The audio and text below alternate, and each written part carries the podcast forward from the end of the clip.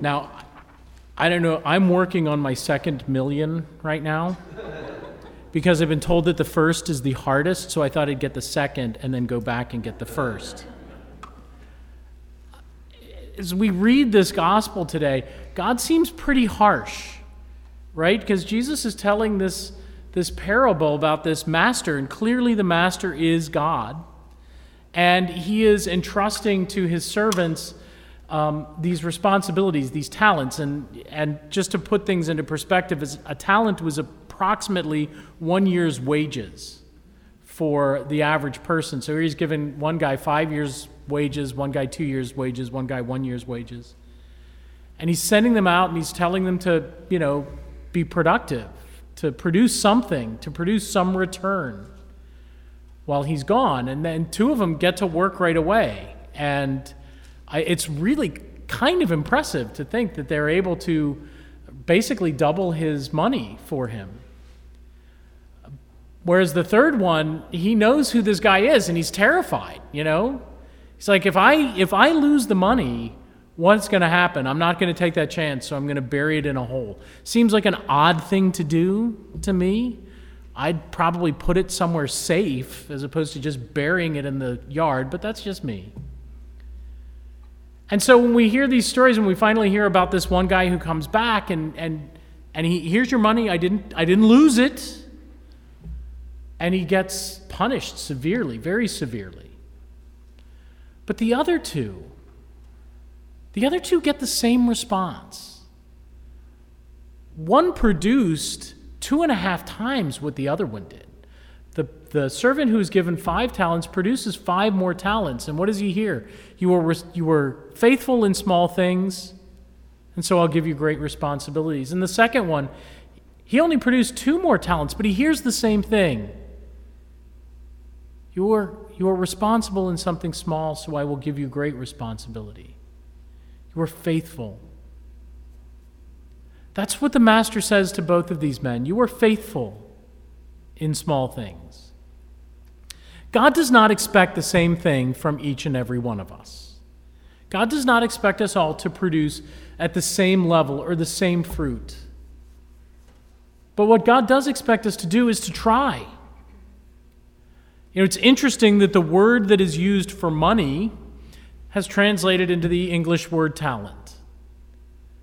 Because everyone has been given talent to one degree or another each and every one of you. You have gifts and you have talents, and you may not know what they are, but you have them, they're there. Because God doesn't give anyone nothing. And what He wants you to do is to put those talents to use and not worry about the results. I think the only thing that this story is missing would be maybe the guy who was given three talents and then goes to his master afterwards and says, Master, I tried, I did my best, I lost one. Here are your two talents. What would the master have said? I think the master would have said to him, Well done, my good and faithful servant, because you were faithful in a small matter we all think that we have to be some sort of great success to be able to look back on our lives with satisfaction, to be able to feel like we have somehow earned salvation. We can't earn salvation. We can only lose it by doing nothing.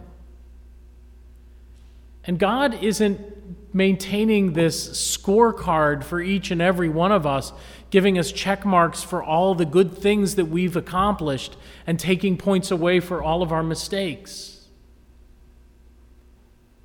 He's just looking for us to try and to hope for the best and to realize that ultimately He's the one who accomplishes all the good in us and through us and we are cooperators in His good work. And it's not about the amount of money that we make or the monuments that are built to us or the accolades we receive, the awards we're given, the plaques that hang on our walls. It's ultimately about the relationships that we build and the way we draw those around us into our relationship with God. That's ultimately what He wants for each and every one of us. I found out today that a priest friend of mine died. Just today. And I actually find myself envying him. Because he wasn't perfect, but he was a good man. And he always tried. He was faithful. And that's the only measure of success. And so I'm confident that right now, he's hearing those words Well done, my good and faithful servant. For you were trustworthy in small things. There's an old saying don't sweat the small stuff, and it's all small stuff. So let's be faithful. Let's take whatever God has given us, great or small, and put it to use for His glory. Because that's all that matters.